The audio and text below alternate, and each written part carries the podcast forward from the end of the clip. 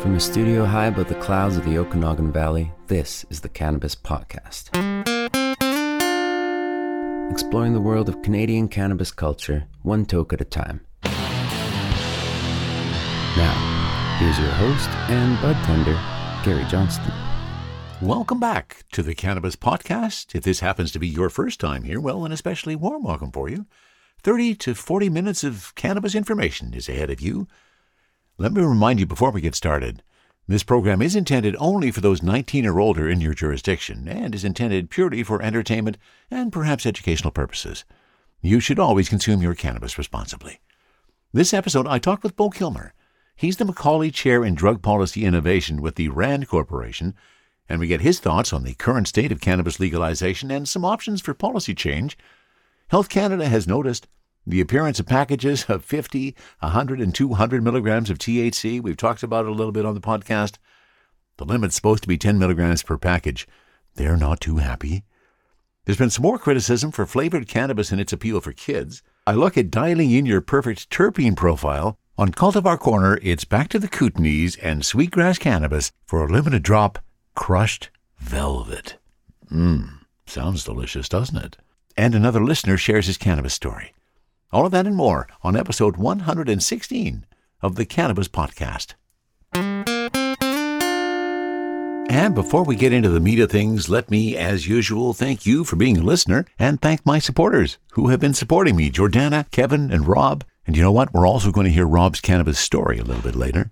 I had another note from Gord. Thank you for the contact, Gord. And uh, Gord sent me a, a, note about something happening in Saskatchewan with a rewrite of their cannabis rules that I was not aware of. That currently retailers are required to ask for proof of age from all purchasers, which I guess has created a, a, a real angry situation when old dudes walk into the store and they have to supply some ID. The amendment apparently will now require all Saskatchewan cannabis retailers to only ask for proof of age when a purchaser appears to be under the age of 25. Seems like that makes a lot more sense. Thanks for the info on that, Gord. Also, a shout out to Daniel. He contacted me through LinkedIn, just starting his traversing of the cannabis industry. Good luck on your journeys, Daniel. Thanks for being along for the ride here on the podcast. Back in episode 104, I asked the question, What is your cannabis story?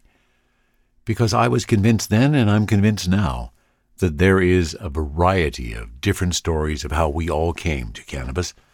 Some may be like me. Initially, recreational cannabis use was what brought me here and has kept me here, and, and a discovery of the medical side of things later in life. For others, as you're about to hear, it's the medical issues that initially drove them to cannabis, and luckily they were able to find some relief. With your cannabis stories, we've heard from Grace, we've heard from Stephen, Tony, Jim, and today we're going to hear from Rob. And you've actually heard me talk about Rob a lot. Rob has bought me a bunch of doobies, he's been a supporter, and he's now sharing his cannabis story. Hi, Gary. I wanted to share my cannabis story. First, I'd like to say I'm a proud husband and father. I've been married for over 20 years and have two wonderful kids. I'm a veteran, having served with the 1st Battalion, Princess Patricia's Canadian Light Infantry, and the RCMP. I also did a UN peacekeeping tour in Croatia in 1994. It was during my time in the RCMP that I ran into mental health problems. After serving two years in a busy detachment, I suffered a severe mental breakdown. I started talk therapy and antidepressants. My diagnosis is PTSD. For many years, I suffered from severe depressive episodes, suicidal thoughts, hypervigilance, irritability, and sleep deprivation. I've been on many pharmaceutical medications over the years to help manage my symptoms. I was averaging three to four hours sleep a night and still had many depressive episodes. I started cannabis out of desperation six years ago. My first night, I slept seven hours. I started feeling better, happier with regular use. My family noticed the difference too. Dad was no longer the irritable mess that slept all the time. I was able to wean myself off my sleep medication, which I was struggling to do before cannabis. I'm currently reducing my antidepressants with an end goal to be completely off. I'm almost off an antidepressant I started 18 years ago. Cannabis changed my life for the better. Thank you for the podcast that has helped guide me on my cannabis journey. Sincerely, Rob Matheson. Kudos to you, Rob. Thank you for the courage to share your story, and especially thank you for the courage to share your name. It's that courage that's going to help change the stigma that is still out there over cannabis. More people have to understand that for many people, cannabis can be a revolutionary medicine. And I'm really pleased to hear that you are having such tremendous effect from cannabis. Rob, I'm so glad you're here and along for the ride.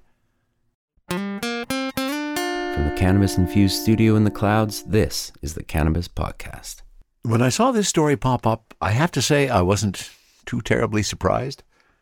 I've mentioned it a few times over the last few episodes where we have now seen twisting the legislation and looking for loopholes. We've talked about it before, where 10 milligrams is supposed to be the maximum THC in any package of edibles that a cannabis store in the legal world can sell. But we've had lozenges, we've had hard candies introduced, we've even had, for all intents and purposes, what are gummies, but they're not calling them gummies because they have now increased their THC to 10 milligrams per piece and 5, 10, 20 pieces per package. Health Canada apparently has been watching. This is a story from MJBizDaily.com written by Matt Lamers. Health Canada has begun asking some federally licensed marijuana companies to stop selling certain ingestible cannabis products the regulatory agency says are incorrectly classified and labeled as extracts rather than edibles. The move could cost cannabis businesses millions of dollars, Canadian industry sources say, because the products in question, including some lozenges and chewable extracts, are increasingly popular among consumers. Executives are puzzled over Health Canada's timing, especially since some of the products in question have been on the market for years. The apparent crackdown also comes at a sensitive time for the Canadian marijuana industry, as most publicly traded cannabis producers are still losing money. From a packaging perspective, the distinction is important because any cannabis product classified as an extract has 100 times more allowable THC per package than a product classified as an edible, making it more appealing to certain consumers. One letter sent to a licensee by Health Canada, obtained by MJ Biz Daily, requests the company to halt the sale of the flagged products. The letter is from Annika Stella Chase, Acting Director General of the Compliance Directorate in Health Canada's Controlled Substances and Cannabis Branch. Despite blowing the whistle, Health Canada stopped short of ordering the company to recall the products, which had been on store shelves and available to consumers. It isn't known if Health Canada sent a non-compliance letter to every company selling the products now under federal scrutiny, or only select producers. Health Canada did not immediately answer MJ Biz Daily queries for comment. In the letter seen by MJ Biz Daily, the agency said that, upon further review of the products in question, Health Canada has assessed that this product is edible cannabis, and consequently it contains a quantity of THC that exceeds the allowable limit of 10 milligrams per immediate container. The letter goes on to define extract, edible, and food. Health Canada has determined that the products in question are consumed in the same manner as food, and therefore fit the definition of edible cannabis, the Health Canada letter notes. Unlike extracts, cannabis products classified as edibles are limited to 10 milligrams of THC per package. Shane Morris, founder of Ottawa-based Morris and Associates Consulting, noted that Schedule 4 of the Cannabis Act identifies the classifications of marijuana that can be sold. For all cannabis extracts, the THC quantity must not exceed 1,000 milligrams per immediate container. This is 100 times more THC per pack than what is permitted in an edible class of cannabis product, he said. All new cannabis products in Canada must follow the government's so called Notice of New Cannabis Product, or NNCP, process, which requires licensed producers to notify Health Canada months in advance of new products. In fact, some ingestible extracts that contain significant amounts of THC have been on the market for years. In August 2021, New Brunswick based cannabis producer Organigram launched its Jolts ingestible extracts saying at the time it was Canada's first flavored high potency THC lozenge containing a total of 100 milligrams per pack. Organigram did not immediately respond to requests for comment from MJ Biz Daily, and it's unknown if the company received a warning letter from Health Canada. If all ingestible extracts and lozenges are pulled from the Canadian market, the industry could lose out on tens of millions of dollars in sales per year, industry sources say.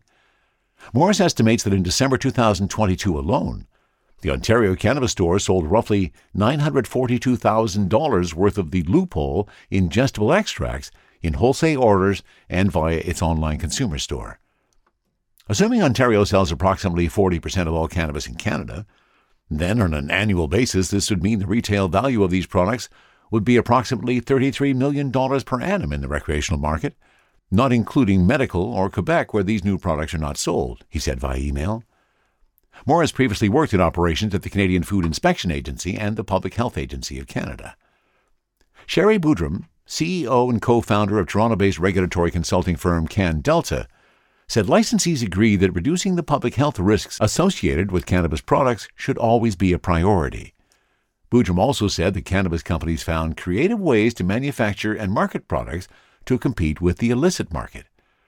For Health Canada to suddenly bring down the hammer on how these products are being classified, especially three years after Cannabis 2.0 products became legal, will undoubtedly cause business losses during a time when cannabis companies are already struggling, she said.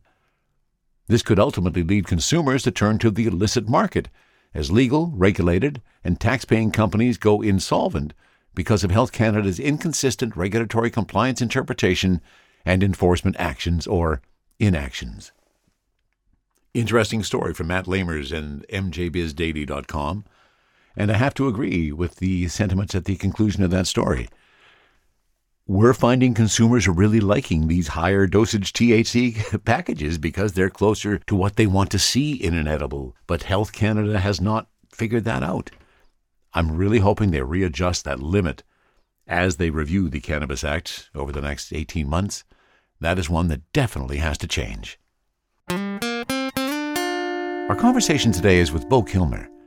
Beau has literally written the book on marijuana legalization and has dedicated his life to non objective research with a focus on social equity, with special emphasis on crime control, substance use, illegal markets, and public policy.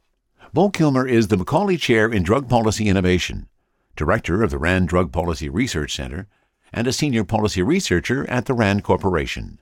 And we pick up the conversation just after I've welcomed him to the Cannabis Podcast and asked about his history of doing cannabis research. Yes, uh, if you would have told me 12, 13 years ago that I would have spent, the, you know, they'd be spending this much time working on cannabis uh, policy, uh, I wouldn't have believed you. but, uh, you know, being here in California, you know, right around 2009, 2010, you know, the conversation started to change. Yeah. I mean, people have been debating legalization in their at dinner parties and in dorm rooms for decades. But, you know, it was at that time that uh, some legislation had been introduced, uh, and there were discussions about there being a ballot initiative here in California. And you know, and being here, I kind of saw both sides of the issue, kind of talking past one another, using really big numbers that would that made it hard to have you know kind of productive conversations about this. So with some colleagues, we ended up doing some work trying to help people understand. Hey, here's what we know, here's what we don't know, and here's some of the things you need to think about. Very much more of kind of a theoretical piece. Uh, but then, um, you know, after Washington State legalized in 2012, that's when I, you know, along with some colleagues, really started getting more involved in helping jurisdictions kind of think through all the choices that they confront. You know, as you know, you know this this isn't uh, a binary decision, right? There are a number of choices you uh, you face that will ultimately influence how this plays out for uh, public health and public safety and social equity. And so, yes, yeah, so I've been, um, in, you know, I've you know been fortunate enough to work with a number of states and other countries over the past 10 years kind of helping them think through these issues. I'm curious Beau uh, in terms of your background are you a consumer of cannabis?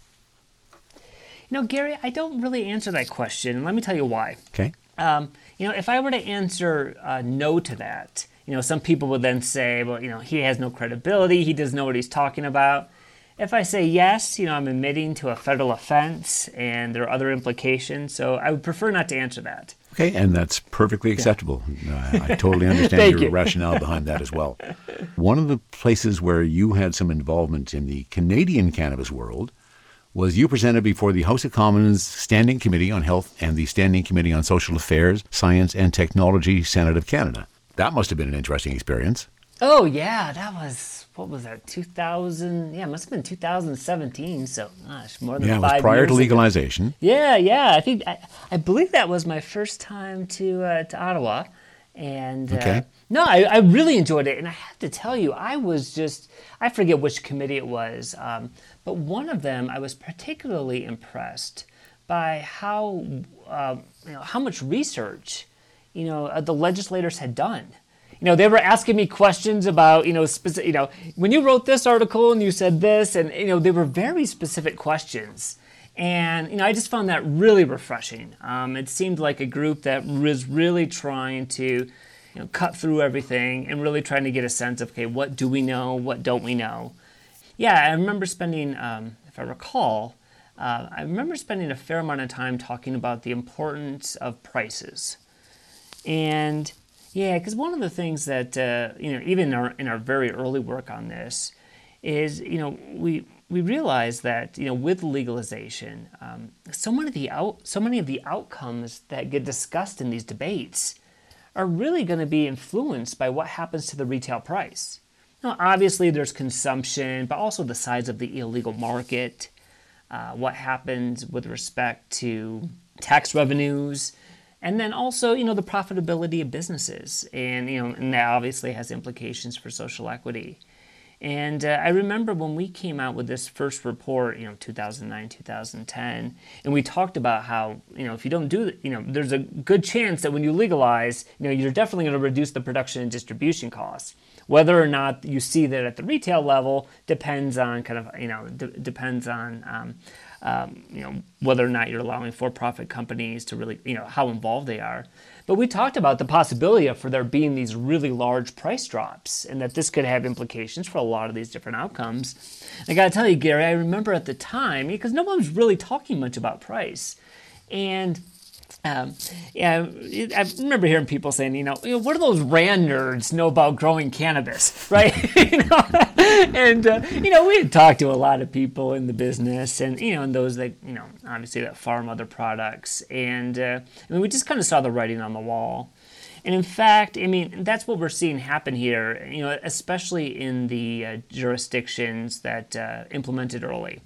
Um, we're seeing large price drops. And, you know, for example, in Oregon, I think the price the price for uh, or the median price for a gram of flower, you know, late 2016 may have been going for somewhere around 10 U.S. dollars, and the most recent figures I've seen now put it closer to four. And uh, and then also, you know, Michigan saw about a 40% drop over the course of a year. Yeah, but the thing you have to keep in mind is like, you know, a number of states have done this, and you know, both Oregon and Michigan, you know, their approach was to give out a lot of licenses and you know it, that it, that isn't necessarily the case in all the states that have legalized. And you know, and if you give out a lot of licenses on the production side as well as the retail side, there's just going to be more competition. So it's not surprising to see these retail prices dropping. It just, I mean, it's already hard for the small businesses, your small entrepreneurs to compete. It's just going to get harder. That's one of the factors in the Canadian market where the inability of those small producers to be able to compete has a lot to do with the excise tax that was applied. And I know you had some discussion in some of your presentation about what are they going to do in terms of taxes. Can you give me some of your perspective on, on what you think are, are appropriate or perhaps the, the varying ways that, that cannabis could be taxed effectively? Well, there there are two separate questions there. There's the kind of what what are the goals for legalization and regulation, and then there's separate questions about what are the different ways that you would actually tax the products. I mean, and this is important to keep in mind because people have very different goals or different, you know, or you know, different values. If your main goal for legalization is to reduce the size of the illegal market as quickly as possible, you know, you're going to give out a ton of licenses. You wouldn't put a lot of regulations out there. You'd have really low taxes. You know, and the goal would be to really drive down those prices. In, you know, so it gets to the point where the illegal uh, producers or you know suppliers can't really compete. On the other hand, you know, from a public health perspective, there's some people that may still want to legalize, but they're fine if it takes longer for there to be a large reduction in the size of the illegal market because they want to have a lot of regulations. They would prefer to kind of keep those prices up. So kind of depending on what your what your goals are, you know, that can influence, you know, kind of you know what what your what the uh, what your preference would be with respect to uh, to taxation. And in terms of how to best tax cannabis, um, you know, I, I I, I, would say that right now we still don't know the best way. Uh, yeah, I agree. Yeah, yeah you know, it's. Uh, but I, I would say there seems to be this emerging consensus that taxing just purely as a function of the price probably isn't the best approach. These are what you would call these ad valorem taxes, and and the thing with those is, you know, if your tax is a function of the you know, of the price and your prices go down, well, so will your tax revenue, unless you see a large increase in consumption. And in fact, I believe that 2022 was the first year that uh, the state of Colorado actually saw a reduction in its uh, cannabis uh, tax revenues for the uh, for the entire state, and it's believed because you know um, because the prices have gone down so much. And so, you know, there are other ways to tax. You know, Alaska tax. You know, I think they've got a weight-based tax, um, maybe fifty dollars an ounce. Um, the other option that's getting more attention is taxing as a function of potency. And there are a lot of different ways, even within that, there are a lot of different ways you could do it. But, um, you know, most of the discussion right now it would be taxing as a function of the delta 9 THC content. What we're seeing now is um, people implementing kind of much more complex THC taxes. And so, both in New York and Connecticut, and the stores just started to open up in New York, and I believe they're going to open up, if they haven't already, they're going to be opening up in Connecticut soon. There, they've actually taxed cannabis not only as a function of the THC content, but the tax rate actually depends on the product. So there's a different THC tax rate for flower versus edibles versus concentrates. So it's going to be fascinating to kind of see how that plays out. But you know, there are a couple different reasons, you know, potential advantages for a THC tax. Um, obviously, it's not as sensitive to those price drops, and uh, that you see with the ad valorem taxes. But also, if you're in a play, and you know, in the way this is you know played out in most of the United States is, you know, there have really been there are no limits on products uh, in terms of what products are sold, uh, in terms of potency limit, you know, THC limits. I mean, the one exception is with edibles, right? There'll typically be a limit on the total amount of THC in a package. And in some places, even you know, a piece of candy within that candy bar can only have five to ten milligrams, you know, kind of depending on where you're at. But when you talk about flower and you talk about the concentrates, um, there's no limit. And so uh, th- that is an approach. Um, you know, but you know, so if you wanted to limit potency, you could you know limit those products. The other thing you could do is you could set up a, a, a progressive THC tax, you know, with higher rates at higher levels of THC, which you could, in theory, then use to nudge people towards some of the lower potency products. It's interesting, and I saw that was that was some of the conversation that you had in in your presentation before the standing mm-hmm. committee, mm-hmm. where the intent was to keep consumers using lower potency cannabis. Yeah. What I'm curious about, Beau, is is the reality of what's happened in the four years since legalization has happened in Canada.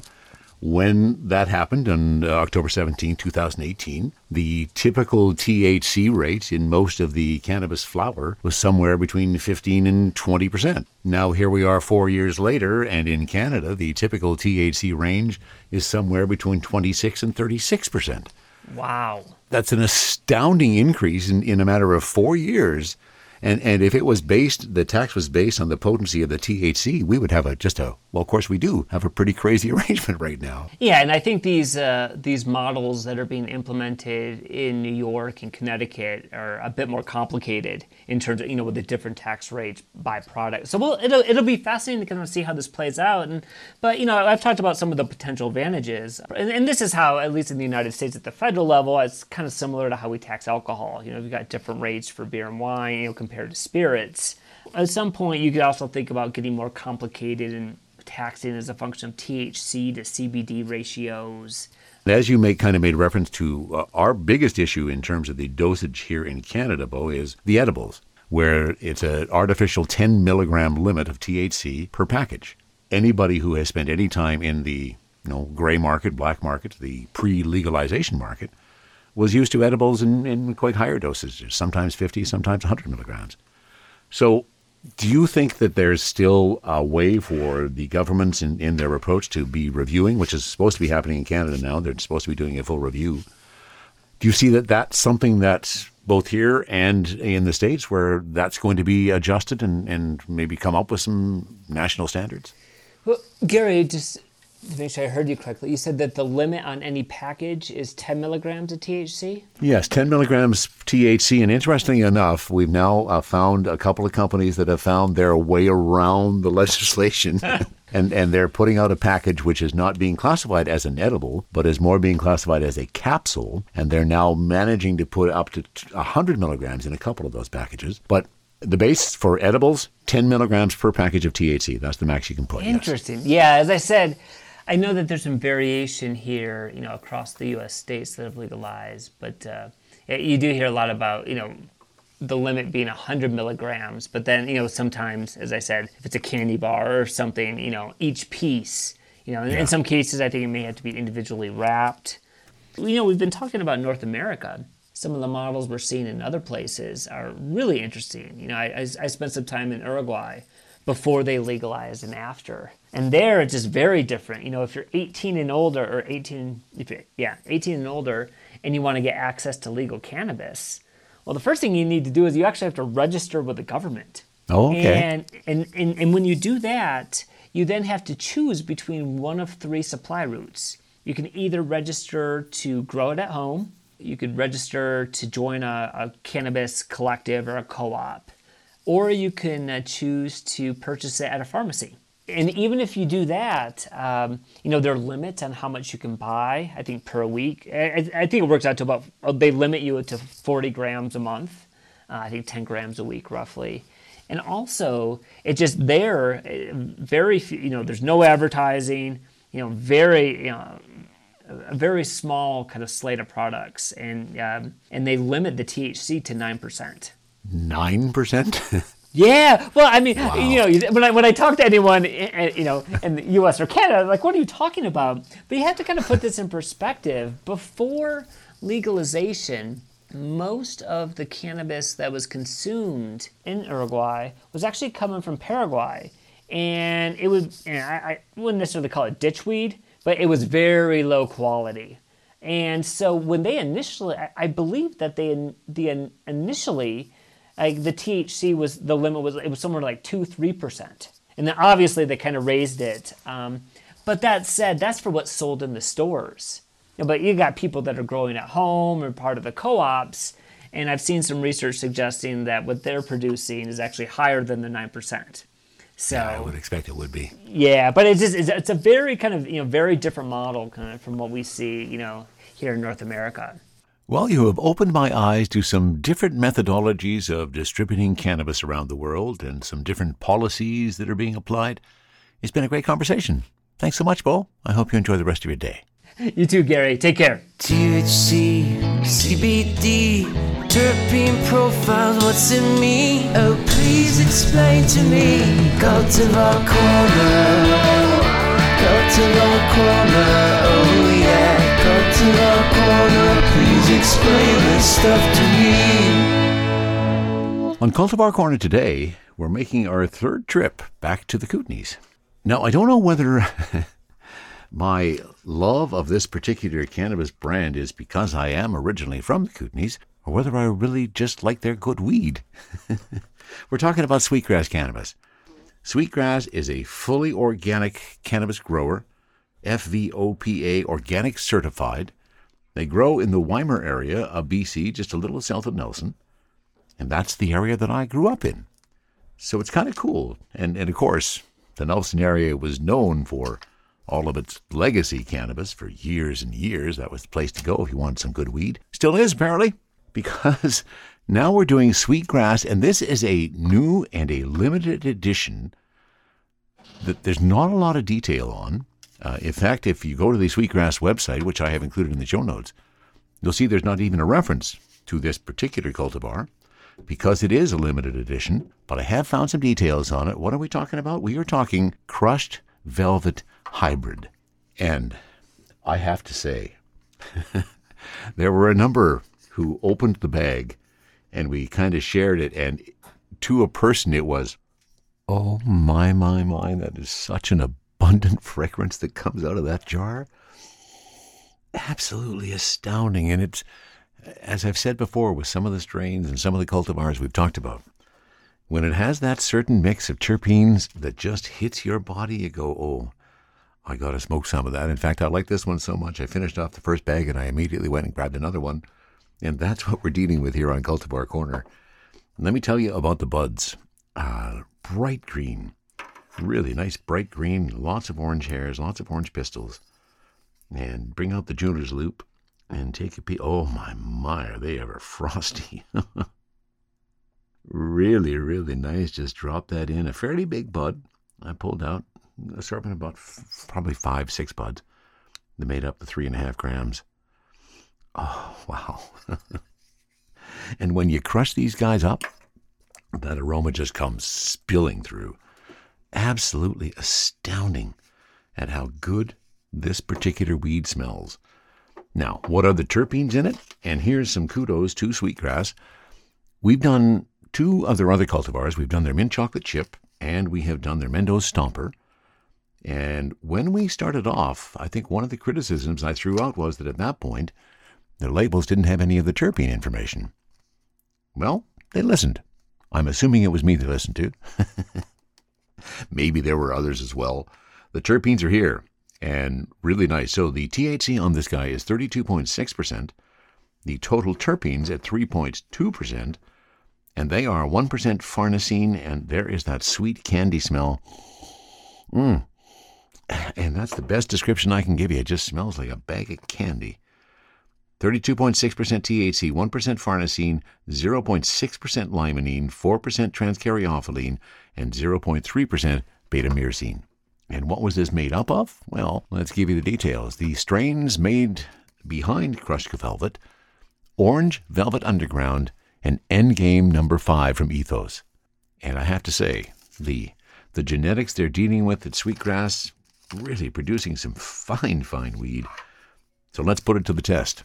We have the crushed velvets from Sweetgrass Cannabis ready to go in the Crafty Plus, and let's take our first hit from there.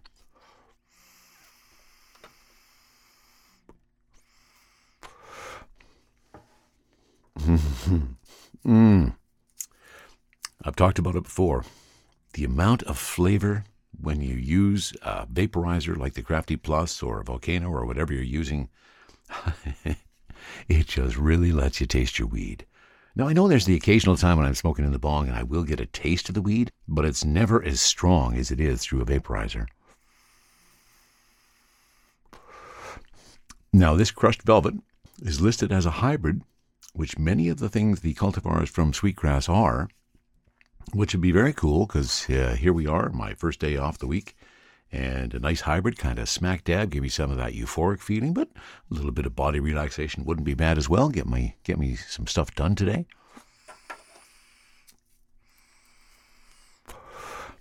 Mm, just a delightful taste in that. Mm. And let's give you the description from others so that it's not just me that's giving you this. Crushed Velvet, the latest cultivar from the LSO beds of sweetgrass cannabis, yields well formed, medium sized buds. The complex fragrance instantly hits, and boy, is that right, it instantly hits with sweet and sour notes of citrus rind, cherry, and cranberry, mixed with an ever so slight undertone of a savory chicken dinner served with a side of waffles topped with a stanky sprinkling of blue cheese. and surprisingly enough, each of those is in there. and in fact, one of the people that I was sharing the jar with when I first opened it up said, Oh, there's a lot of cheese in that one. Something reminiscent of Tropicana cookies and Rainbow Driver. Uh, the strain's aroma qualities are, and uh, what are we going to feel with this guy?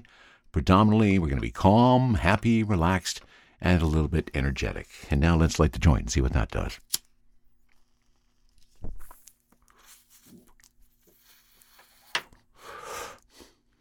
Mm, nice and smooth in the joint.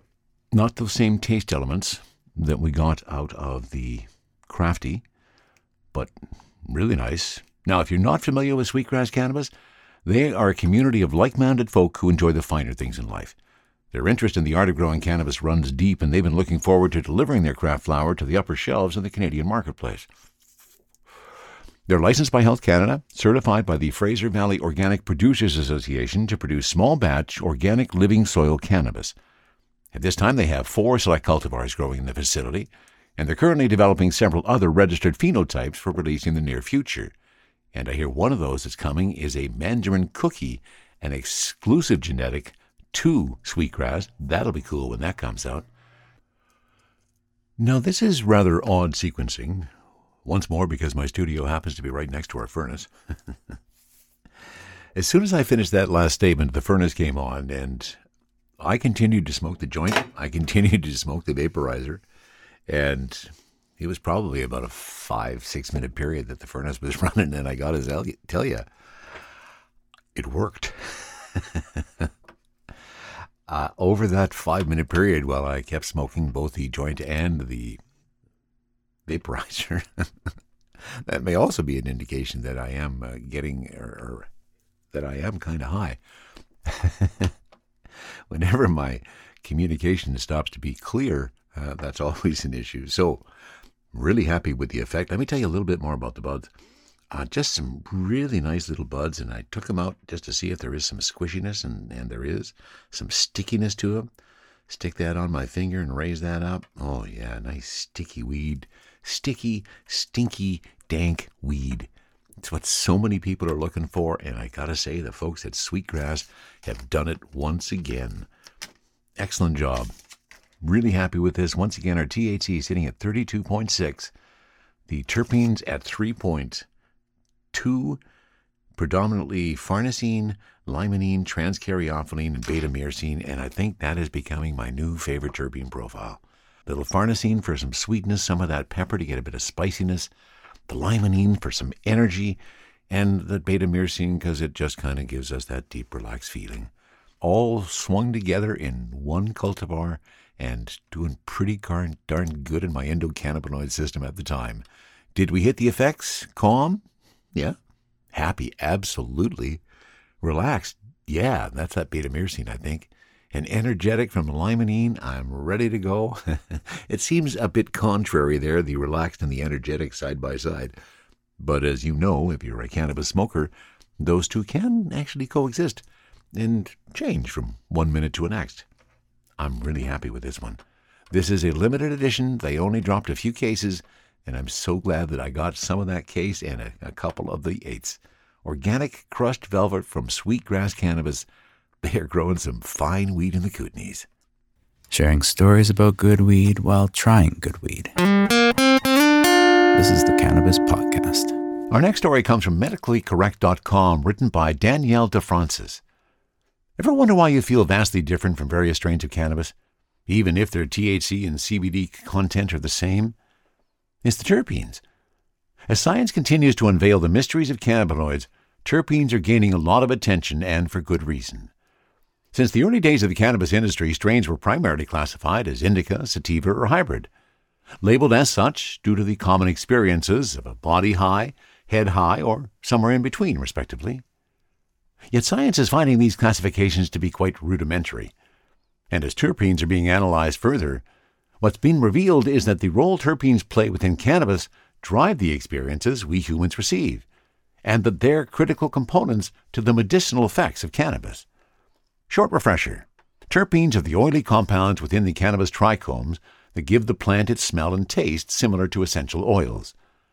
Terpenoids is often used interchangeably with terpenes the main difference being that terpenes are hydrocarbons, carbon and hydrogen only, while terpenoids have been denatured by oxidation, chemical modification, or drying, and curing the flowers.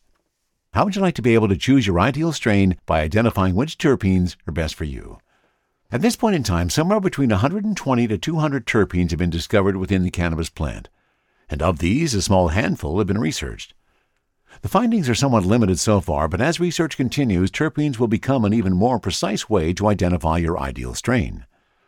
For now, there's enough information to help guide you, and once you learn about the known potential therapeutic properties of each of the most common terpenes found in cannabis, you can start choosing strains based on how you'd like to feel. Step 1. So, how do you want to feel? Determine this first so you know what you're looking for as you learn about the most common terps. Here are some questions to help get you started. Are you looking to mellow out, yet stay clear headed and productive? Are you looking to relax your mind and body so you can fall asleep more easily? Are you looking for inflammation reduction and pain relief? Are you looking for something to energize and uplift your spirits? Are you looking to reduce anxiety? Are you looking for creative enhancement and focus? A great place to start is reviewing a chart of the most common terpenes and where they reside in the spectrum of calming to energizing. You can also perform an internet search of cannabis terpenes and gather information from various sources. And I, of course, will have a link to this story on the show page where you can check out the chart that I'm looking at yourself. And basically, the calming to energizing has myrcene on the farthest calming point, moving through pinene, caryophyllene, limonene, and ending up with the most energizing at terpinolene. Step 3 Look at each terpene and learn about its known potential therapeutic benefits. Step 4 Take note of the terpenes you'd like your cannabis to contain, and then search for strains which contain these terpenes. Also, identify terpenes you want to stay away from, and keep a note of these in your wallet or commit them to memory. And as an aside, this is the biggest factor that I think you need to pay attention to. It's the things you don't want in your body that are have most impact, and we really need to identify those. Now they list some common abundant terpenes in particular strains. Super lemon haze, the most abundant terpene, terpinolene and ocimene, along with some caryophyllene. In sour diesel, most abundant caryophyllene and limonene, and then myrcene. Blue Dream, most dominant, myrcene, pinene, followed by caryophyllene. OG Kush, caryophyllene, limonene, and myrcene, the most dominant being linalool and humulene, along with some pinene. Let's say you're looking for help with relieving pain and inflammation while reducing anxiety. Caryophyllene reduces inflammation, which lessens pain, and limonene helps reduce anxiety. So, from the list we just covered, OG Kush and Sour Diesel would be the two top strains for you to try. A more experiential way to discover the best terpenes for you. This can be super fun. Simply head to your favorite dispensary and purchase a gram of each of the following Super Lemon Haze, Sour Diesel, Blue Dream, Golden Goats, and OG Kush. Or you can choose your own lineup. Next, grab some index cards and smoke each one on separate days or with enough time in between so they don't influence one another, such as one in the morning and one in the evening. For each strain, after 10 or 15 minutes after consumption, take this super short quiz and keep your answers to refer to later. Now that you're high, what are the top three things you feel like doing? Which would you rather be? Comfy at home or out socializing? Do you enjoy this strain? Yes or no? Once you have your answers for each strain, list out the terpenes in each. You can refer to the strain examples, main terpene profiles that we refer to, or you can choose other strains and consult a resource such as leafly.com. See what trends you find within strains you enjoy and the ones you don't and then learn more about what those terpenes are so that they can help guide your future buying decisions. And that's a great advice and some great information in that article. And as I say, I will have the link on the show page. You can check it out for yourself at medicallycorrect.com, and maybe we can help you find your perfect terpene profile. Once more, let me thank you for being a listener of the Cannabis Podcast. I truly appreciate the fact that you are here. And if you would like to help out further, there's a couple ways you can do that. You can go to buymeacoffee.com slash cannabis podcast. If you feel so inclined, you can buy me a doobie. And there's also now a Patreon page. If you feel so inclined, you can check that out. The link is back at cannabispodcast.com. If you ever have a comment on anything you hear in the Cannabis Podcast, please send a note to info at cannabispodcast.com. I love hearing from you each and every time. That's it for episode 116 of the Cannabis Podcast.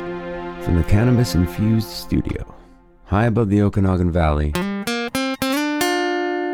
This was the Cannabis Podcast.